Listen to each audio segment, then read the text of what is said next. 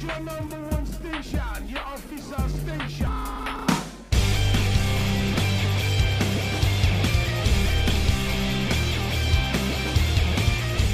You're listening to The Itch. My name is Casey. My name is Dan. And I'm Aaron. And this week we are scratching an itch that has actually been itching us for six months or so now. That's a weird thing to say, isn't it? A little bit, Yeah, that sounds like we probably need to go to the doctor. Maybe. especially considering what itch it is. well, it, it just seems like that would be a medical condition based on the topic. That's that's true. That's true. Maybe but let me let me re let me rephrase that. We got this itch last September. Still sounds medical and bad, but at least it's a, it's it accurately describes what's happening. Damn you, Rex Manning. and that is that is the itch to talk about rock on Rex Manning Day and talk about the way that rock music and movies are intertwined. Largely, some of our favorite movies that uh, combine those two things. Yeah, we we did an episode last September, and it was the 25th anniversary of Empire Records. And one of us joked that we should do a Rex Manning Day episode, and that has been on the calendar since last September. and so I'm I'm really excited to actually do this. In fact, we spent the last six months trying to reach out to Rex Manning himself, Maxwell Caulfield. And he did not return our emails or any kind of messages, but we did try, damn it. He's probably like, "What's a podcast?" He's probably just sick and tired of being Rex Manning at this point. Stop reaching out to me. I'm not fucking Rex Manning. I'm Max Caulfield. But actually, though, um, last year, whenever we posted that tribute, there was a shortcut. You can go back and find it in the archives if you want. And we posted like something on on Twitter for it, and it did get a response from Johnny Whitworth and uh, Coyote Shivers, who were two Yes. characters in the film, and so that was fun. It made my day a little bit. I'm like, oh, AJ and and uh, whatever Coyote's name was, Berko. Berko. Berko, yeah. AJ and Berko appreciated our appreciation, and so why not? and that's awesome. I mean, for it was it was a fantastic movie for one, you know, and it's it's funny because we can say that now, but apparently when it first came out, it was not a Yeah. success. it was a flop in the box office. It was. yes. So funny story about that. It actually only did about 0.3 million in the box office Yeah. uh, when it was released, and from what I understand, they spent how much? About 10 million or so. Uh, 10 million, yeah. Yeah, and so it was a huge flop. Obviously, it lost lots, lots of money, but ended up turning out to be a cult classic. Funny story though, uh, two days after Regency Enterprises executive Michael Nathanson gave approval to proceed with making Empire Records, he was approached with the script for Clueless. Hmm. As he already had a quote teen movie in hand, he turned down the eventual $57 million box office hit and proceeded with the eventual making of Empire Records and its 0.3 million box office bomb. Oh man, Wah, wah, wah, wah. that's a tough call. I think, man, I bet he was fired. it's hard to know what to do with those. he just lost his 57 million dollars. right but that's the thing about movies is you never know what's going to take or when it's going to take and that's why like empire records is a cult classic at this point even though it bombed in the box office and there's a million movies that are the same way like the the audience just doesn't take to them at that time but over time more people discover them and they're like there's something to this there's something charming about this movie Well, and I think, you know, if you just think about the premise of the movie itself, it was released in 1995. You know, I, I know, I don't know about you guys, but I didn't really see it like right when, when it came out. oh no And no. I didn't, and, and I couldn't really associate to it until I was in high school. You know, I think that's what it is, though, is that everybody that watches it, especially when they're in high school, you know, it's something that they can uh, see themselves in, or you know, uh, well, maybe not now because hardly there's hardly any record stores out there, but at least working that type of job and in, in that type of environment. And that's because that was always the type of you know because of that movie that was always the type of dream job that I wanted was to work at a record store right I was super jealous of my friend working at Sam Goody. Our, one of our friends actually that we did that helped us start the radio show, Kevin, worked at Sam Goody for a couple years uh, before they eventually closed down. Yeah. So it seemed I, like I remember the all those kind of of like Goody. closed down at the same time. Yeah. Yeah. Yep. And oh man, now that reminds me. If we're if we're gonna talk about rec, Casey, should we tell them about Slackers and and our adventures with Slackers? um, it might it might incriminate us a little bit. You know what? I don't care. I'm gonna incriminate myself. I've been out of college for a long time. We don't do it anymore. I'm not advocating for it. I'm just telling a tale, and this is what happened. So there's a record store near our college called Slackers. You know, it's one of those. It was very much like Empire Records, but smaller and without like 800 degrees of drama happening all in one day, like in that movie. But uh, the radio station used to get sent CDs by the ton Yes. from record labels and artists wanting them played. Yep. And some of them got played, some of them did not. Most of them ended up kind of just sitting in a box for months and months on end. A lot of them ended up in our collection, but the ones that uh, were still usable but not in our collection. Yeah, that's what I was gonna say. We use a lot of them just for the CD cases themselves. Sometimes we would use them for the CD cases. Yeah, yeah, it's true. You know, find the good ones. And sometimes we would take the leftovers over to Slackers and we would get whatever they would take. Half that stuff they never wanted to take because they're like, we don't know who or what this crap is. And we're like, we don't either. That's why we came to you. You're the record experts.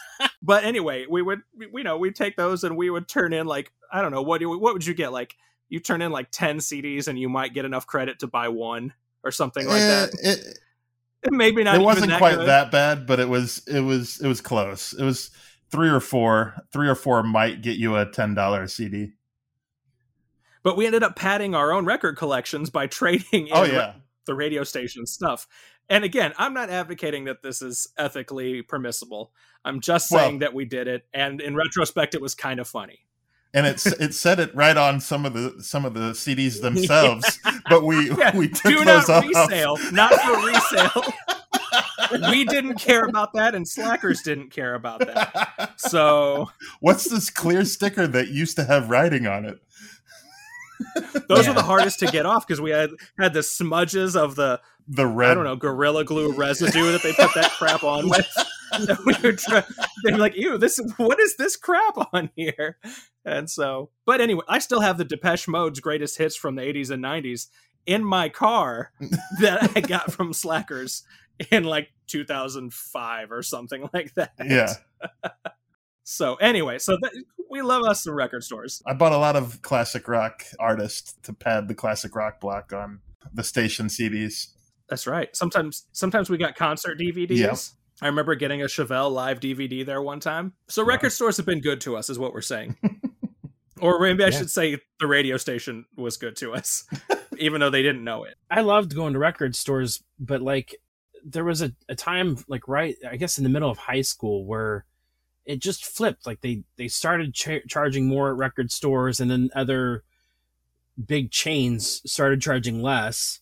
Mhm. Um, and it just uh, you, know, you started seeing that's when you really started seeing the record stores go out of business. That's like right around like you know 2000 2005, Yeah, and it's it just was a bummer. basically the start of iTunes. Yeah, well, that was kind of too. Yeah, that was kind of also the case too. And that's why half of those places went out of most of those places did go out of business.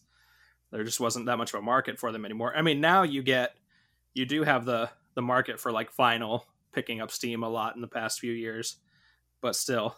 that's why we keep Rex Manning Day alive to remember the the record store because you know they're just like blockbusters. They're few and far between nowadays. And Empire Records itself, what's interesting about it is that it's really like a time capsule of like 90s like college alt rock kind of stuff.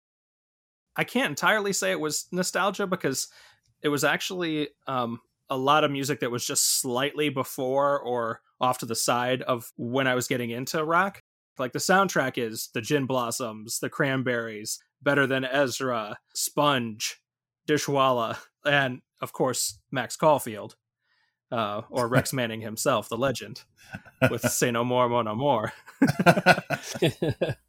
But it was just all that that music put together, and they used it so liberally throughout the movie to fill in all these spots and stuff. And it was a lot of fun. It introduced me even to some of those bands because, like I said, I didn't see this movie until later, and like a lot of those bands, their time had kind of passed.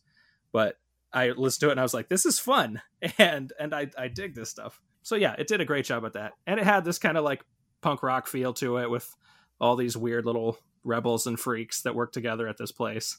Yeah, and they all had their own stories, and you kind of became very involved in everybody's storyline. You know, I think this is one of the movies that that features probably the most songs of almost any movie I can think of. I mean, at least, and I'm not saying like songs as in like soundtrack songs, like score songs. I mean, like actual band music. Yeah, there's I mean, they have tons yeah. and tons of songs in this in this movie. Just on the soundtrack alone, there's 16. Yeah. Right. The soundtrack itself is like a third of the music that actually shows up. Yes. In the film. Yeah, if not less than that. It's nuts. There's even a Gwar appearance in there. Did you know that? Yeah. oh, yeah. Movie. If you get Gwar in your movie, you are up to something wild. And so, yeah, that one's a lot of fun. It's, I mean, I'm not going to say it's the best written thing of all time. Like I said, it's like really over dramatic. There's a bunch of crap happening. The whole movie is only like an hour and a half long. So you just get thrown right into this hot mess of stuff that's going on. Somehow they managed to like put together and and successfully throw this save you know save the empire show in like a day i don't know how they do it but so like it's preposterous it's kind of absurd, but it's so much fun that you don't I don't really care. And you get so many like good quotes. You got stuff with Warren, the little pickpocketer dude yeah. trying to steal the CDs. We never did that, by the way. Lucas going to Atlantic City. Yeah. Lucas, what's with today today? And yeah, that dude's on like I think it's NCIS uh Louisiana or something. Yeah, uh, yeah. Louisiana? There's an NCIS yeah. Louisiana? Yeah. New Orleans. Yeah, New Orleans. New Orleans. Okay. I was like, they're going yeah. state by state yeah. now? No, it's it, but I'm pretty sure he's on that show. If it wasn't that one, it was the CSI Miami. He was on one of them. And like every time I saw him, I'm like, Lucas. and, he, Lucas. and he's like he's, he was like some uh like one of the lab techs or something, like one of the I don't know, investigators or, or like the crime scene guys. Lucas, uh, you've changed. And so like yeah, he, he would like have all these like really smart lines, and I'm just like, dude, come on, you're Lucas. Like what? you, you, turned into the man, Lucas. What the hell? Yeah, no. you're right. You cannot turn into the man. I what I love is that that dude spent 75 percent of that movie sitting on a couch. Yes, or he, at least clutching a pillow. Punished, or clutching a pillow from the couch. I'm like, that's fantastic. What a memorable thing right there. I don't know. It's I love that movie. I just watched it a couple months ago. Um, and started brainstorming if there would ever be a possible way that that show could exist now. And I think it would be difficult. I don't. I certainly don't think this generation like would have a clue how to relate to what was going on there, which is okay. Not everything has to be for the kids, right? But um, it would be a tough sell. But you'd have you'd definitely have some some Gen X nostalgia. And technically, we aren't really even Gen X, but that's really what that film is. Yeah, we're millennials, but nonetheless, right? We're elder millennials on the fringe there. yeah. Lucas was also, well, Rory Cochrane was also in a, another cult classic with a great soundtrack in Dazed and Confused, cast as Stoner Ron Slater. Yes, we'll get to that here shortly. We, we can now if you want, because I was going to go down a similar path where uh, Ethan Embry of the of this film also stars in another great rock and roll film. And I just wanted to point out how much I loved Ethan Embry in the 90s when he was in this film, the other one I was going to mention in a second here, and when he was Rusty in Vegas Vacation, aka Nick Papagiorgio. Ethan Embry awesome. had a run. He had a run for like two years where he was like the coolest dude. Yeah. And in all movies playing this like lovable dork. Yeah. And he put a dollar in and got a car. He, he, put a dollar in and got a car. He put a dollar in and got, got a car. oh man. The one other thing I was gonna, uh, two things actually about Empire Records is that it basically was the launching pad of Liv Tyler and Renee Zellweger. Yes, very true. I'd say they are almost certainly the biggest stars to come out of that film. Yes, and then the other thing is the little shortcut at the end where they're talking about the Pixies versus Primus. Yes. Has Primus ever been mentioned by name in a film before? Other than Empire Records, probably not. Probably not. oh man, that made me so happy. See, this is I'm so glad we decided to do this episode. Rex Manning Day deserves it. Maybe we'll make it a tradition if this podcast continues. Every year we'll do a movie episode for Rex Manning Day. so Empire Records probably was when Primus Timus was officially born. It's true. They were the first to have Primus Timus versus the Pixies, which we barely ever talk about. So I leave you with one more Rex Manning fact.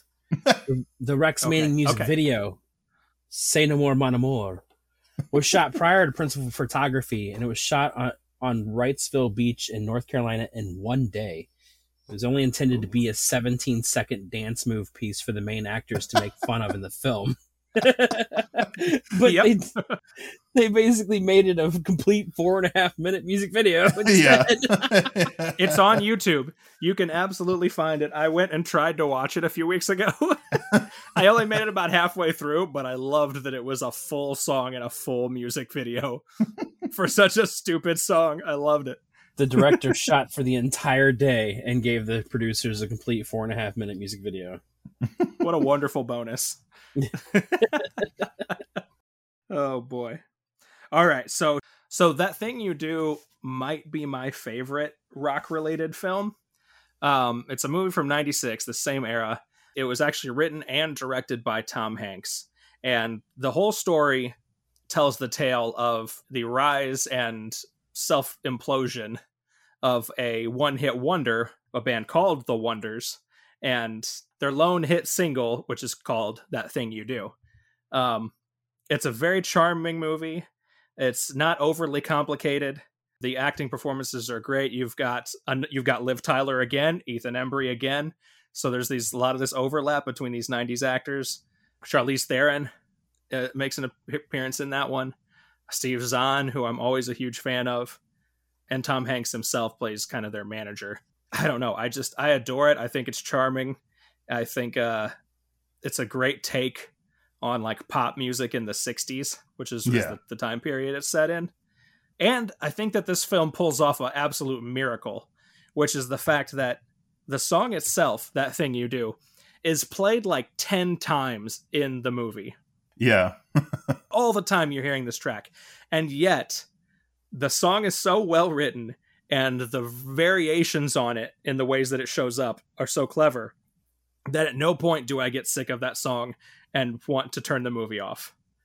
Which you would think would happen from overkill of hearing it that much. Never does. I could listen to that song all day. so kudos to them. Kudos to them for that film, for that song, which I believe was um, written by the late Adam Schlesinger, uh, who was one of the founding members of Fountains of Wayne as well. Uh, he passed away actually actually a year ago today, as we record this from COVID complications. Oh, But wow. um, he was credited. Yeah, that guy wrote a lot of great songs in his uh, in his life, and that that was that was one of them. Apparently, that song was also written by, or at least uh, some of the music in there was was written by Tom Hanks, which I didn't know he could write. Yeah, music. yeah. Hanks himself had a role in, in a lot of that. And, and as a fun bonus, Ethan Embry's character he plays he plays the bassist in The Wonders. He does not actually uh, receive a name throughout the entire film. Ethan Embry is credited in the band as TB Player, and so he is That guy. He is simply the bass player, and that is it. which is funny because uh, from what I understand, like it was supposed to be a joke based on the perception that bass players are often unknown and unappreciated. when Yeah. we've made com- comments on our show that it typically kind of seems like that's usually the drummer, but uh, you know that's kind of why we do our interviews with drummers. We appreciate the drummers too. we give the drummer some love. It's true. Yeah, he but the drummer is actually kind of the the main character in that film, so that's interesting. Tom Everett Scott plays uh, the drummer, and he's really your main point of view that you're following around. So if you haven't seen that one, I want to highly recommend it. It's also pretty darn wholesome for the whole family, and so yeah. no problems there and uh and just just a good piece of work it's not you know it's not hard rock metal that kind of stuff we cover by any means but it's a story that tells what seems to be fairly believable about what it would be like to be in a one hit wonder pop rock band So that's my story. That's my selling pitch. What else you guys got? Now we get into the not so wholesome movies. Oh, really? Because I had one more that I'm pretty sure is very wholesome, but I want to hear what you got. Now I'm very curious. Tell me a not wholesome movie. Well, Detroit Rock City. Oh yeah. Oh man. I'll I'll be quite honest. When I first saw that movie, I had no idea what I was in store for. Um, and it, it is literally one of my favorite movies. It- It's it's so wrong in so many ways, but like I just know that there's no doubt, Casey, if me and you were in that situation, we'd do everything we can to go see our favorite band. yeah. Now I wouldn't I wouldn't beat up any kids. Well, let's yeah, let's let's let's kind of go over some of the movie. I mean, we're not going to go over the entire thing, but I've never seen this one, so so yeah. So sell me on it without spoiling it. okay. I tried to do that with that thing you do just now because I don't think Dan's seen it. I have not. So you can do that with Detroit Rock City for me. Okay. So, Detroit Rock City is what you would expect it to be. It centers around Kiss. And so these four friends who are in their own band called Mystery Oh yeah. yeah. Uh, they're just about to end their high school careers or whatever. The mom of one of the guys finds kiss tickets that they all had and lights her cigarette with it and burns the tickets. Hmm. So it's an entire adventure of them trying to get tickets again to go see the concert.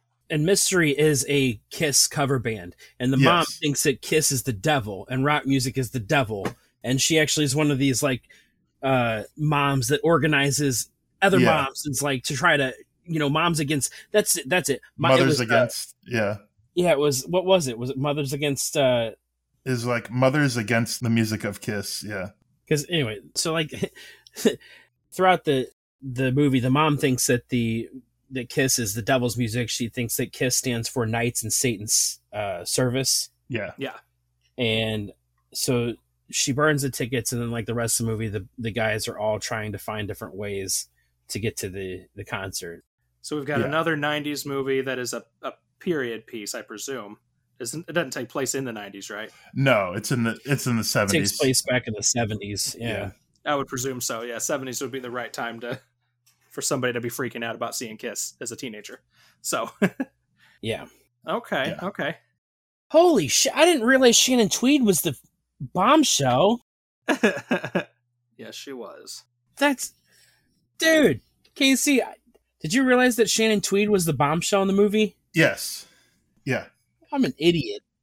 As soon as I saw it, I was like, "No way! Oh, sh- no way! Of course, it makes sense." yeah. The other only other real notable actor is uh, Edward Fur- Furlong, who was John Connor in Terminator Two.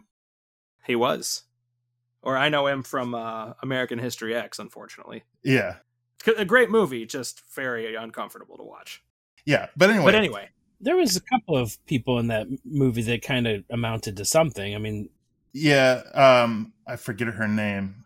She was one of the Stellas, who was uh, it's a disco dancer. and she was in American Pie American and Pie, Orange is yeah. the New Black. Yeah, I've never been able to pronounce this girl's name, but um, it's Emmanuel something, and she plays Sloane in the TV show Entourage, and she is probably one of the prettiest women I've ever seen. yes. I don't. I'm just looking up the cast right now. I'm. I'm not trying to spoil the whole movie for myself, but she's delightful and apparently shows up in that film. So, anyway, but yeah so the this is definitely one of those movies where the soundtrack itself and then the soundtrack that they sold they could have had a, a four disc cd soundtrack but they only have 16 tracks on the actual soundtrack. But the movie itself uses basically every kiss song almost and then covers of of all sorts of um, songs. I think Everclear uh, covers. I forget what song. looking at it at now, I'm looking up the soundtrack. Yeah, they cover "The Boys Are Back in Town." That's right. Yep. And the soundtrack also features Drain STH, which I will take any chance to mention. That's a uh, 20th Century Boy by T Rex, and uh, who we also mentioned in a previous episode. Anyway, so the the soundtrack definitely um, is prominent throughout the whole movie, and it, it fits perfectly with a lot of what's going on in the movie. I appreciate that, and I'm sure Kiss made made bank out of it. They probably took half the profit of that film. you don't do anything with Gene Simmons' property without him getting a massive cut of it. yeah, hence why Shannon Tweed was one of the was one of the characters in the movie. Fair enough. Yeah, and I, I, I, I mean, it makes sense now. I, I just it never clicked on me. Like I, you know, it's been years since I've seen that, and I don't think I ever put two and two together. Yeah, I didn't really know it at the time, but but then after he had his reality show with her, I was like, oh yeah. Oh, okay, that makes yeah. sense. Yeah. Moving on to another one in here. Yes, dazed and confused. All right. Can I be honest and tell you guys that that's also one that I have never sat and watched start to finish? It's one of those that I've seen a lot of parts of and like I know yeah. enough about, but eh, you know, it's I have such mixed feelings about this one because yes, it's it's a good movie. It's got great parts in it. it overall, it's a you know obviously it's a reason why there's a, it's a cult classic, but I just never thought it was as great as everybody made it out to be. yeah, I'll, I'll agree with you there as a movie overall, but the soundtrack is phenomenal. Yeah, no, I, I agree with that. But like, you know, everybody just like says it like this is one of the greatest stoner movies of all time, and I just I have to disagree with that vehemently. Like, it's mostly because of Matthew McConaughey's lines in the movie. That's true. It's just one line. Yeah, just one line. It's just like, hey, do you have a joint? No. You'd be much cooler if you did. yeah, no shit. Everybody be cooler if they had a joint. Like what? I mean, like that's that's your that's your line. Well, I thought I thought that was I thought it was the that they stay yeah, the same age line. Yeah, the the high school kids. Uh, at, I get older. Well, that's but just the, a creep show. Yeah, line. that's a that's, creepy. No, line. that's I'm talking about like the whole the whole line that everybody makes like associates it to be a, a, stoner movie is just that one line of Matthew McConaughey's. Like, yeah, there's a little bit of pot smoking, but it's not a. It's just not like. So it's, the movie, I, I, would say, you know, hey, let's go watch some stoner movies. I, I don't know. I, I, don't. I don't think I would consider that one of them. Huh, interesting. I mean, I, I guess in a long list of like genres, yeah, maybe it would fit in that genre, but like, I don't know. I, I just don't. It's more so about high school as opposed to pot. That's fair. And hmm. like you said, the, the soundtrack is fantastic. And I think that's also what it's about is just good music and having a good time in high school. And I guess that's part of it. That movie has has Roy Cochrane, who we mentioned before, and it also has Joey Lauren Adams, who to me is very similar to Renee Zellweger.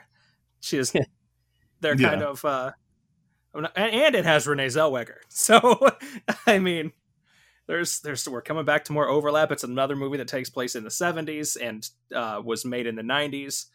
So that's like a theme for the majority of these films is that they were made in the 90s and set in other times. Apparently that's a that's our taste. Milla Jovovich as well. Yeah. Milla Jovovich, uh, Ben, ben, Affleck. Affleck.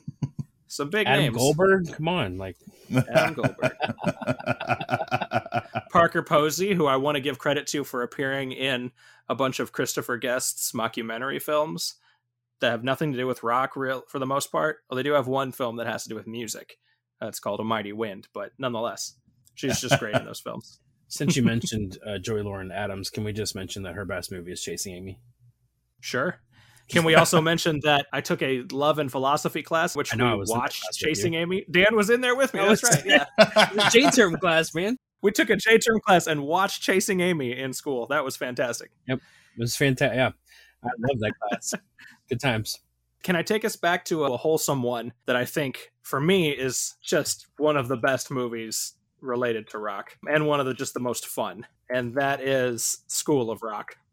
Oh, yeah starring one Jack Black, and a movie that is not from the 90s or set in the 70s, but came out in the 2000s and is about a slacker who sort of fakes his way into becoming a music teacher for a bunch of kids and in turn teaches yeah. them the love of rock. And I love that yeah. story and that film. It, it, it is great. And one thing I didn't realize like the first couple times I saw it is that it's literally written by their roommate. It's written by Dewey. Yeah.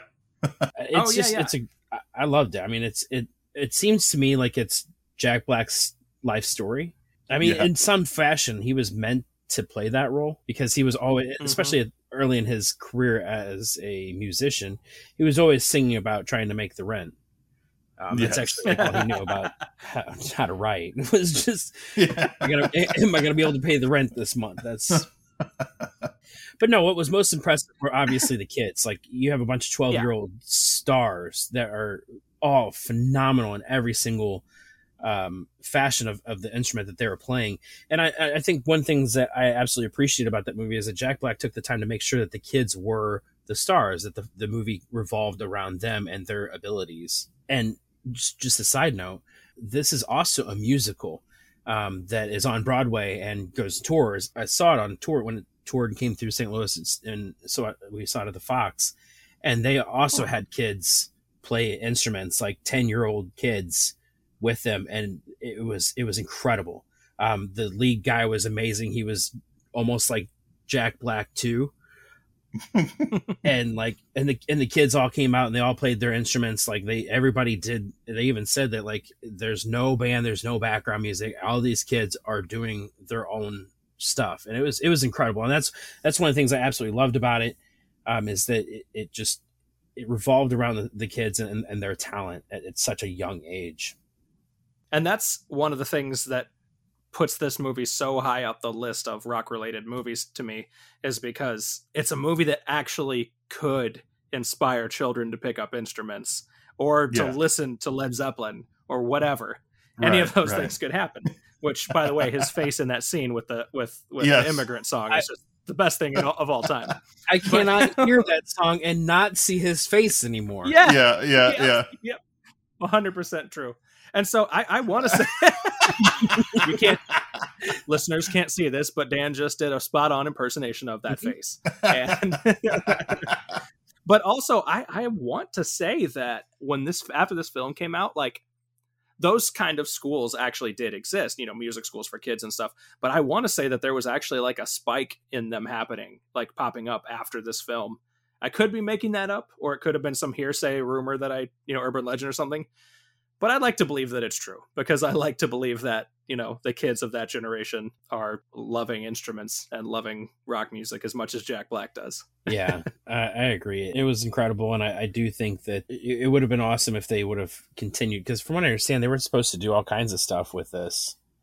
There was a lot of possibilities. Yeah, yeah there's supposed to be a sequel, and then they, I guess, they decided not to do that, and then they had like a kind of a ten year reunion show, and I guess they like actually played a. It looks like they. uh Oh, okay. It was just a an interview. I guess it wasn't like a. Sh- that would have been awesome. They should, should have played a concert. What the hell? Who organized that one? Jesus, missed an opportunity there. yeah, that's it's just it's just such a lovable film. And Jack Black himself, this is the PG version of the same guy that he is in Tenacious D. Because the Tenacious D is Yeah. also singing about, you know, techno tried to destroy the metal, like that kind of thing. Like they're Right. always also singing about their love for rock. It's just that, you know, in this film you can do it without having a parental advisory sticker. And yeah, so or singing about you know make your woman happy. right, right. or right. He cock leaves all that stuff out. There's none of that in this. So, and and just because we're talking about Jack Black, I have to give a shout out to one of my favorite comedies that has nothing to do with rock, which is Nacho Libre. And I just wanted to get that slid into this episode because Nacho Libre is freaking hilarious. anyway, back to the rock. So, I don't know. I love that one. Um, Says a lot about you. No, I'm just joking. sure, sure, yeah. yes. So then you have a couple of movies that we wanted to touch on briefly that just had great soundtracks, great movies, which was Guardians of the Galaxy. Oh yeah. yes. Volume 1 had a great soundtrack, but it kind of was under the radar, but it was so many people enjoyed it that they focused on it a lot on Volume 2. Yeah. and a hilarious tie-in to all that. There's one song that is on Guardians of the Galaxy Volume 2, Detroit Rock City, and Dazed and Confused, and that's Oh, Fox snap. on the Run by Sweet. Nice. Oh, okay. Pretty impressive. so for it to be a great soundtrack, you need Fox on the Run. Basically, is what is what we're saying here. Noted. So I have a question for you then. What is you know because I'm sure we can probably get into so many movies where they have great movies, great soundtracks. What would you say is probably your favorite, maybe two or three, uh, great movie, great soundtrack? Um, for me, I I would say Forrest Gump always is kind of an underrated one. It's a good one. I like that. Are, are we trying to largely still stick to some type of rock Yeah, involved? yeah, yeah. Or okay, man, that's a that's a great question. I don't know if I prepared for this enough internally. Well, Um, for myself, I, I would say Blow is probably one of my favorites, like in terms of great movie, great soundtrack. Like that is by and far one of my favorite soundtracks. Uh, it's got just some great classic rock songs, and the movie itself is is fantastic. Uh, it, I, in my opinion, it's one of Johnny Depp's best movies.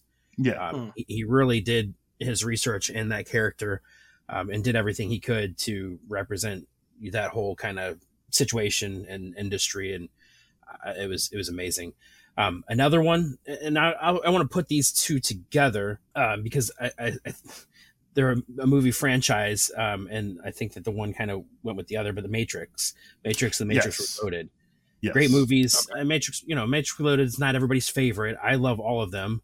They are seriously some of my favorite movies, but their soundtracks are amazing too. Uh, and I think that's also what makes the movie so great is that you know the soundtrack is just it's just amazing, It's- and you're just you're so involved in the in the movie and what's going on because the soundtrack has you pulled in.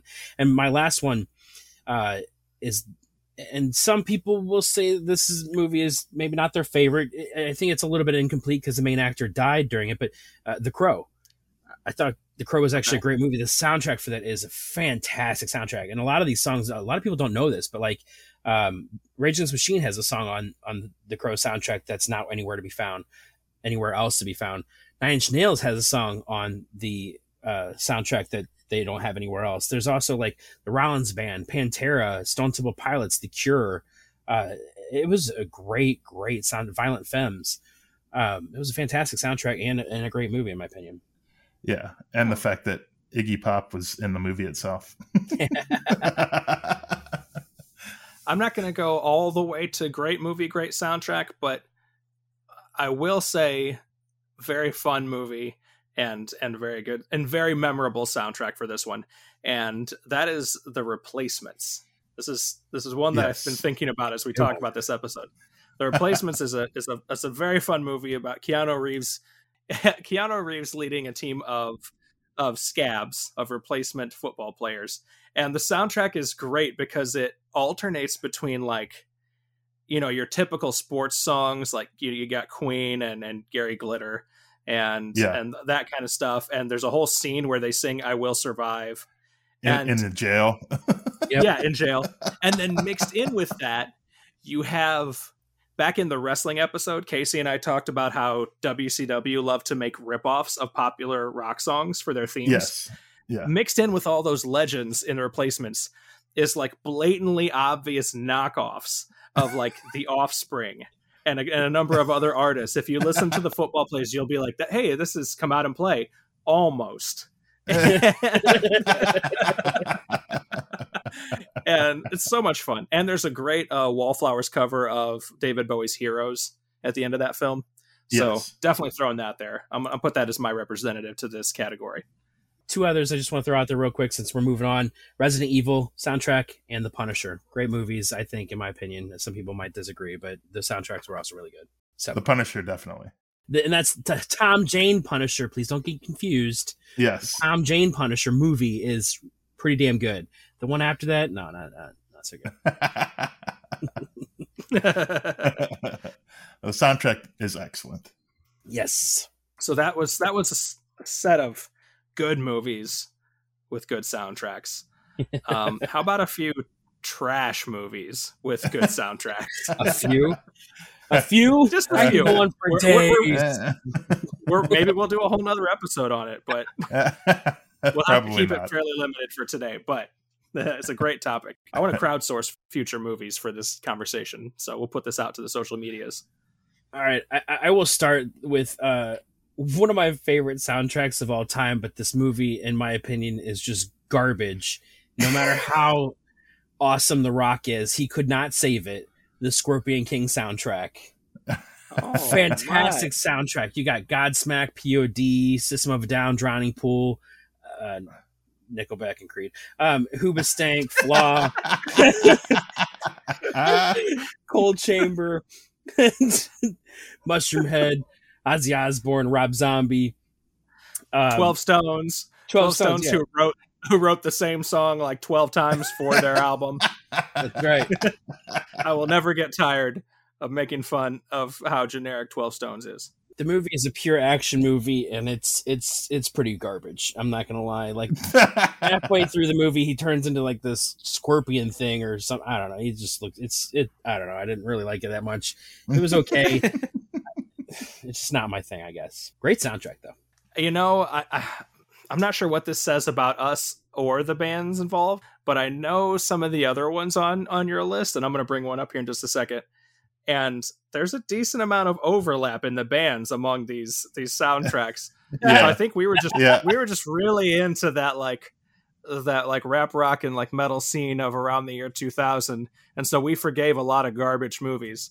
And and one of those is adam sandler's little nicky which which included included incubus deftones cypress hill linkin park disturbed and you know my favorite because at this time that when this film came out around in the year 2000 pod was my favorite band in the world and the lead single off of that was School of Hard Knocks, which I I loved because anything that POD did at that time I loved.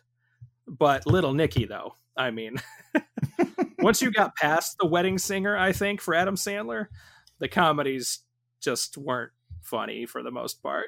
I, I will definitely agree with that. And the movie is is stupid as hell. It has its funny moments.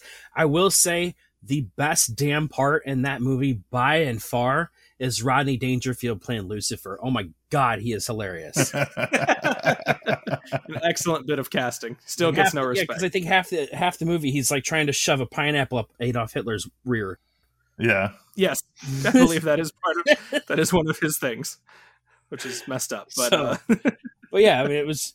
I mean, Ronnie Dangerfield is the only reason why I probably enjoyed that movie, at least made it through it. The movie is Yeah. terrible, but the, the soundtrack is fantastic. They did a great job of making the soundtrack. Incubus, Deftones, Cypress Hill, some great stuff. Yep. And then we got a couple of I'll let you guys handle these, but a couple of uh darker films, I guess, to uh wrap up this topic that still again features some of these same bands. Like we were just we were really loving these sounds at this time, but not these movies. Yeah, and I mean, I kind of mentioned earlier uh, where, uh, you know, I thought The Crow was a little bit unfinished. Uh, If you're not familiar with the story of that one, uh, Brandon Lee, the lead actor in that, was actually killed during the making of it um, by a, on basically by a loaded gun. Um, they thought it was, I guess, had a uh, an empty shell in it, but it actually did not, and he died. So um, the the movie kind of felt a little bit incomplete there's another movie that has a great soundtrack and actually jonathan davis helped write all the music in this movie but the main actress was aaliyah and she died in a plane crash uh, halfway through the making of the movie and so they tried to do their best to finish the film with what they had because they didn't they felt they were so far along they didn't want to recast her but she's kind of like the main the whole movie kind of revolves around her character because I believe if and Yeah. I, I will say I do apologize if I'm not as familiar with this uh, storyline because I've watched it once or twice and it's just such crap that I couldn't get through again. but if I remember correctly, like the lead actor is like this vampire and he's a he's a rock star some stupid shit and like Yeah. and Yeah. he's like going around tour and and uh, I believe that his tours are powering her up or something and like if Yeah. if he goes and finishes it or something, and she becomes completely awakened and will take over the world, or so I don't know exactly what it is, but um, Yeah, yeah, more or less that's the and plot. so Okay. it was yeah i mean it was it was a terrible movie but all the movie all the music in the movie is performed and written by jonathan davis. The soundtrack because he was under such a, a shitty uh, contract with korn they wouldn't the, his record company would not allow him to appear on the soundtrack. So he basically had a whole bunch of his friends come in and record over him. And you can actually if you're listening to the songs from that soundtrack you can hear his vocal under the main singer in that song, but he just couldn't be featured as the main artist. It was it's really stupid. and so you had you had David Draiman of Disturbed, Chester of Linkin Park, um, you had Manson, Jay Gordon of Orgy. Jay Gordon, Wayne Static, Yep. uh, Papa Roach makes an appearance in there. Deftones, uh, shoot, change the Deftones song. It's the same track that's uh, that's in Little Nicky. Yep. So Yeah, they were getting that just like the everywhere. actors, yeah, just like those actors in in the '90s movies were just hopping around from film to film. So were the bands and the soundtracks of these these like gothic metal movies or whatever the heck you want to call them. I think that's a fascinating story about Jonathan Yeah. Davis, pretty much like orchestrating this soundtrack, but not being able to technically appear on it. That's just so weird to me. Yeah, he he did everything. Yeah it's also why pretty much that whole soundtrack uh, i mean the, the tracks that are written by him not the not like change and stuff but that's why like almost everything on there sounds like a korn song just with a different vocalist Well, and so What's funny is like w- when he finally released a solo album, which I think was like what two years ago, three years ago, maybe uh, three know. years ago, I believe. Yeah, Yeah, I- it, it was funny because it was like the Queen of the Damned soundtrack too. yeah, yeah. because I mean that's essentially what the soundtrack is. It's his solo album? It's because it, you can tell it's it's not like korn music. It doesn't have that slap bass in it. it's a lot um, more it's- percussion. Yeah, it's a lot of mel- melodies, um, and so I mean it's it's really good, but it's it's more like his solo stuff that he put out recently than than it was ever korn. there's a, a slight irony as well of this soundtrack is that Aaliyah herself doesn't actually appear on it right.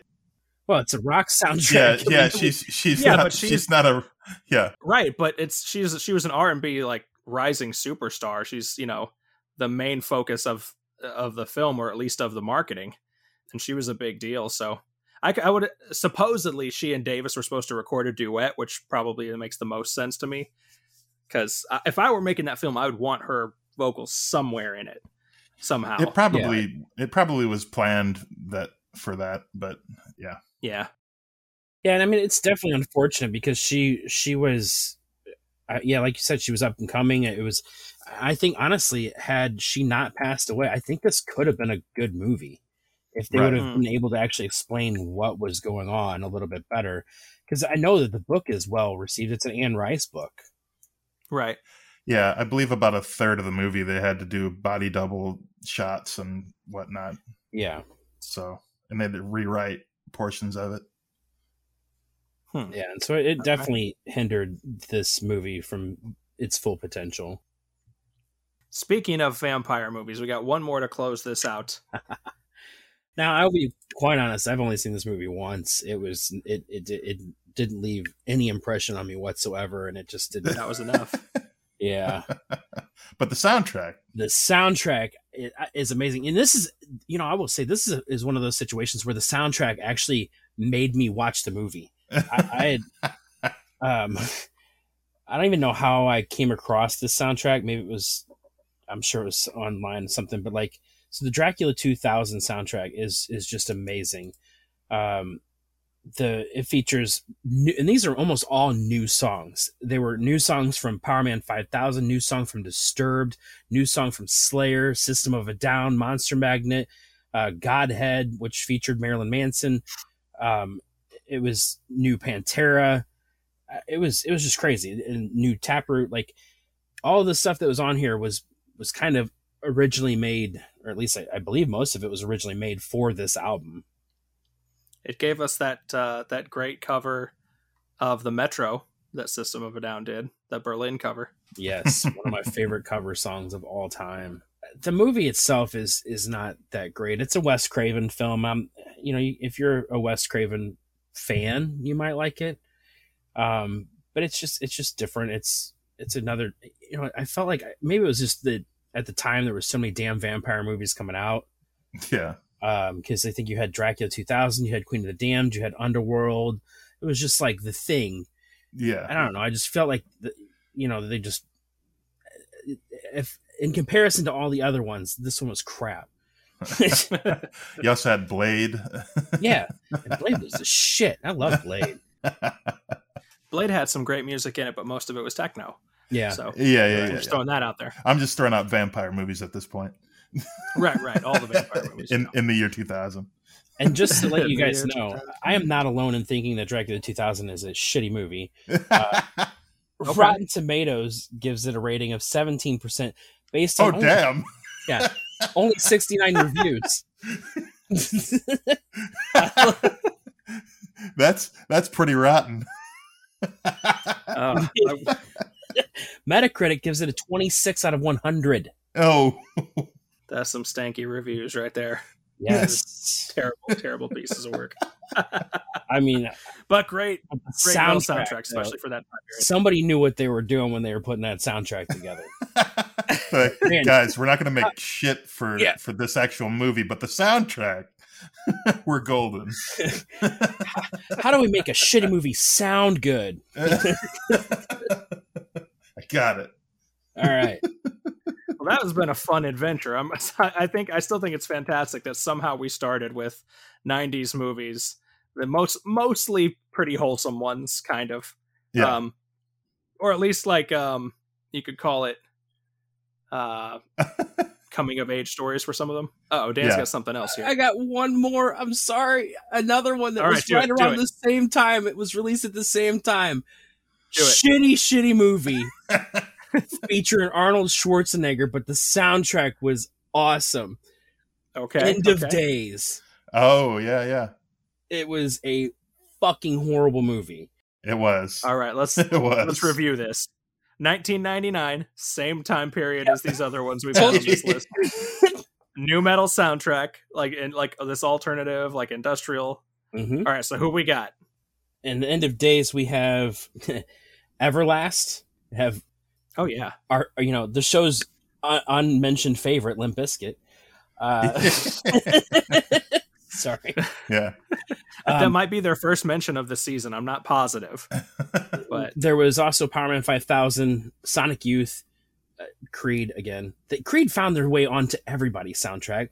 Especially Um, in 99 2000. Yeah, because they were also on Scream 3 as well. But um, they put them last on this one, so you wouldn't get Yes. that far. yeah, uh, Eminem was also on it, and uh, and actually, the song "Oh My God" by Guns N' Roses, which was supposed to be on Chinese Democracy, this Hmm. came out in 1999. Nine. Nine. Yeah. Yeah. Chinese Democracy didn't come out until like fucking 2010 or something. Right, right, right. he had this song for years, and like everybody was like, "When's Chinese Democracy coming out?" You were saying it was coming out. Like, oh, uh, uh, it, I, it, it's coming. I promise. Uh, One of these days, End of days. at Yes. the end of days, At the end come of days, yep. Ah, you tricked us. I have one other final soundtrack that we probably should mention real quick here. Do it. Mention it. Why not? The Spawn soundtrack. oh, good movie. Oh though. yeah, but that's yeah, that's not necessarily a bad movie, bad soundtrack. Yeah, we might be back on good movie at that yeah. point. I thought that was a good one. Dang, Spawn was the one that did um all like the mixes. I don't even know what you call that. They come. It was it was like collaborations between like I don't know what you call it, like electronic artists mostly and rock ones, or rappers and and rockers, kind of little both maybe. Yeah, because you had like Korn with Kick the PA and Oh Yeah. yeah, Yeah, that was the one that gave us the Crystal Method and Filter. yes. Together? Yes. It um it gave us oh shoot no I know the Prodigy and uh, Tom Morello, yep that was a really good Army. Uh, Silverchair was on there. Stabbing Westward. The Butthole Uh, Surfers Ink- and Moby. uh, Incubus had a track on there with a guy named DJ Greyboy called Familiar, which I Familiar is a quality song. It's a really good song. Yeah, that's a, that's a good a, a good call to to add to that list. That was a, it was a very fun and, and creative soundtrack for that time period. So yeah, we went from 90s films about the 70s to 2000 year 2000 films that all had like half of the same people on them. and this is just like the tip of the iceberg kind of thing when it comes to movies related Right. to rock. Like we didn't even touch on, you know, biopics like uh, Bohemian Rhapsody or Walk the Line or you know your across the universe style Beatles trip, whatever that was, or the millions of really good music documentaries that have been made. Yeah. We could probably get another episode out of that someday, maybe with a guest or something. That's what I'd like to do. Maybe next Rex Manning Day. Yep. Maybe. Yeah. I'm 100% for as long as this podcast exists in some form, a Rex Manning Day tradition of doing a movie episode. And a I like shout it. out to the guys across the pond, Paul and Griff, who we we wanted to try to do a show kind of like that with with them, but uh, didn't work out this time.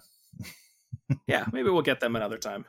We need some some flavor from across the pond to to to fill us in on our the things that we're missing here. So, but we also want to know what you, the listener, think. I would be particularly um, excited to get some recommendations on rock related films to see. And shoot, maybe we'll do a second episode on this topic sooner than later if we get some really good ones that are worth talking about. I don't know. Yeah, I would love to see some just suggestions for good movies, good soundtracks, and and verse vice versa as well. Bad movies, good soundtracks. Is what I'm gonna say. Yeah. And so, man, that that's fun. That's fun. I'm glad that we did this episode and we could celebrate Rex Manning Day. I'm trying to figure out which of these films I'm going to go watch, and I don't know yet. It's a tough call. Dan's really got me on the wedding singer, actually. I feel I feel that I need to watch that film sooner than later. It's a good one. So yeah, let us know your thoughts. We definitely want to hear the feedback. We appreciate all the feedback, all the participation, and all the listens. So thank you very much for listening to the Itch podcast. My name is Dan, I'm Casey. And I'm Aaron. and until next time, rock on. If you enjoyed what you heard in this episode, please subscribe and tell a friend about the show. We've got plenty of links in the show notes to continue the conversation, including the episode's playlist. And you can interact with us on Twitter, Facebook, or through Gmail and itchrocks.com. All at itchrocks, I T C H R O C K S. He put a dollar in and got a car. He put a dollar in and got a car. He put a dollar in and got a car.